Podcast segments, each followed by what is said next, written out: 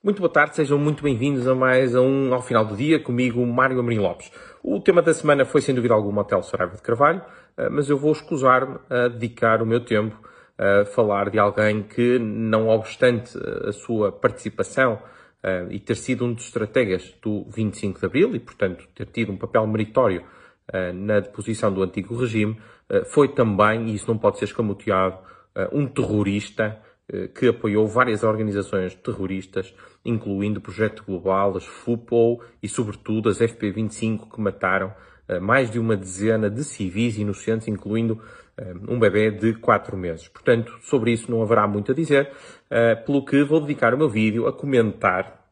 a entrevista de Rui Rio, a entrevista que Rui Rio fez ao Expresso um, ontem ou, ou anteontem. E é uma entrevista onde finalmente, ao fim de três anos e meio, Rui Rio reconhece aquilo que já todos lhe tínhamos, uh, uh, ou que muita gente já lhe tinha dito, que é o PSD não pode ser uma cópia, um sócia do PS. Não pode ser um PS alaranjado, não pode ser um PS2, não pode estar constantemente a tentar servir de muleta política do Partido Socialista, porque caso contrário não está a fazer verdadeira oposição. E o que o partido ou que o país precisa não é de um partido que corrobore as posições do Partido Socialista, mas é sobretudo de alguém que possa fazer verdadeira oposição. Rui Rio assumiu também que, de facto, pode ter perdido uh, uma base importante, alguns militantes, mas não apenas, apoiantes também, para a iniciativa liberal e para o Chega, porque tentou novamente recentrar, como ele diz, colocar o, o Partido Social Democrata de onde nunca deveria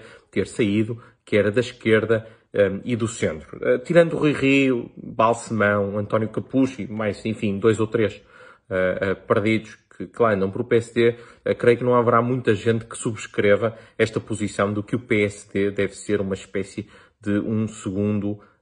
PS ou um PS recaustado. Até porque, uh, entre a cópia original, as pessoas preferirão sempre o original e, portanto, sempre que o PSD se tentar colar ao PS, o que acontecerá será que uh, o PS uh, irá uh, ganhar. O que, aliás, tem refletido nas sondagens, justamente sondagens que Rui Rio desconsidera, apontando sempre os dedos às empresas das sondagens e, portanto, a culpa está em quem faz as sondagens. A inépcia política dele, pelos vistos, não explica porque é que o PSD não consegue descolar, apesar de tantos e tantos e sucessivos erros e escândalos uh, do governo, um, e isso explica sobretudo porque não existe uma oposição uh, forte. Rui Rio dedica-se mais, faz mais oposição interna do que fez oposição nestes três anos e meio a António Costa. Uma, um exemplo disso foi justamente o fim dos debates quinzenais, que é um momento para se fazer um ponto de honra para pôr o, o, governo em xeque. É um momento muito importante para o debate político e uh, Rui Rio fez o favor a António Costa, prescindindo desse, desse importante momento. E, portanto, uma total inépcia política uh, que explica, isso sim, porque é que o PSD está como está nas sondagens. Parece que, finalmente, o Rui Rio poderá ter eventualmente aprendido a lição, mas não precisava, bastaria ver a história de Sá Carneiro e teria percebido que Sá Carneiro, entre 76 e 79, tentou exatamente o mesmo, tentou aproximar-se do PS, fazer um grande bloco central, aproximar-se de Mário Soares,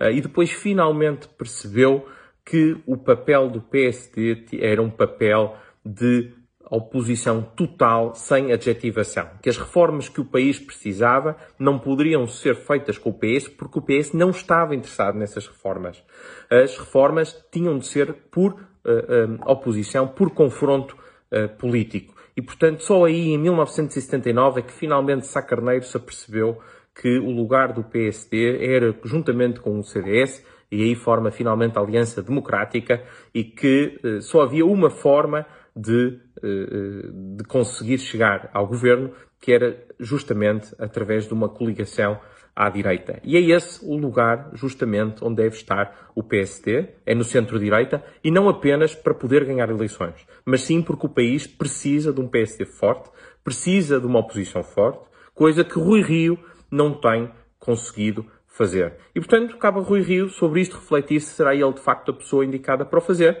ou se, mais cedo ou mais tarde, eh, deverá dar lugar a quem realmente possa criar uma oposição e que possa ser oposição a um Partido Socialista que nos condenou a 20 anos de estagnação, que colonizou o Estado e que coisa, poucas coisas boas trouxe ao país. E, portanto, está na altura de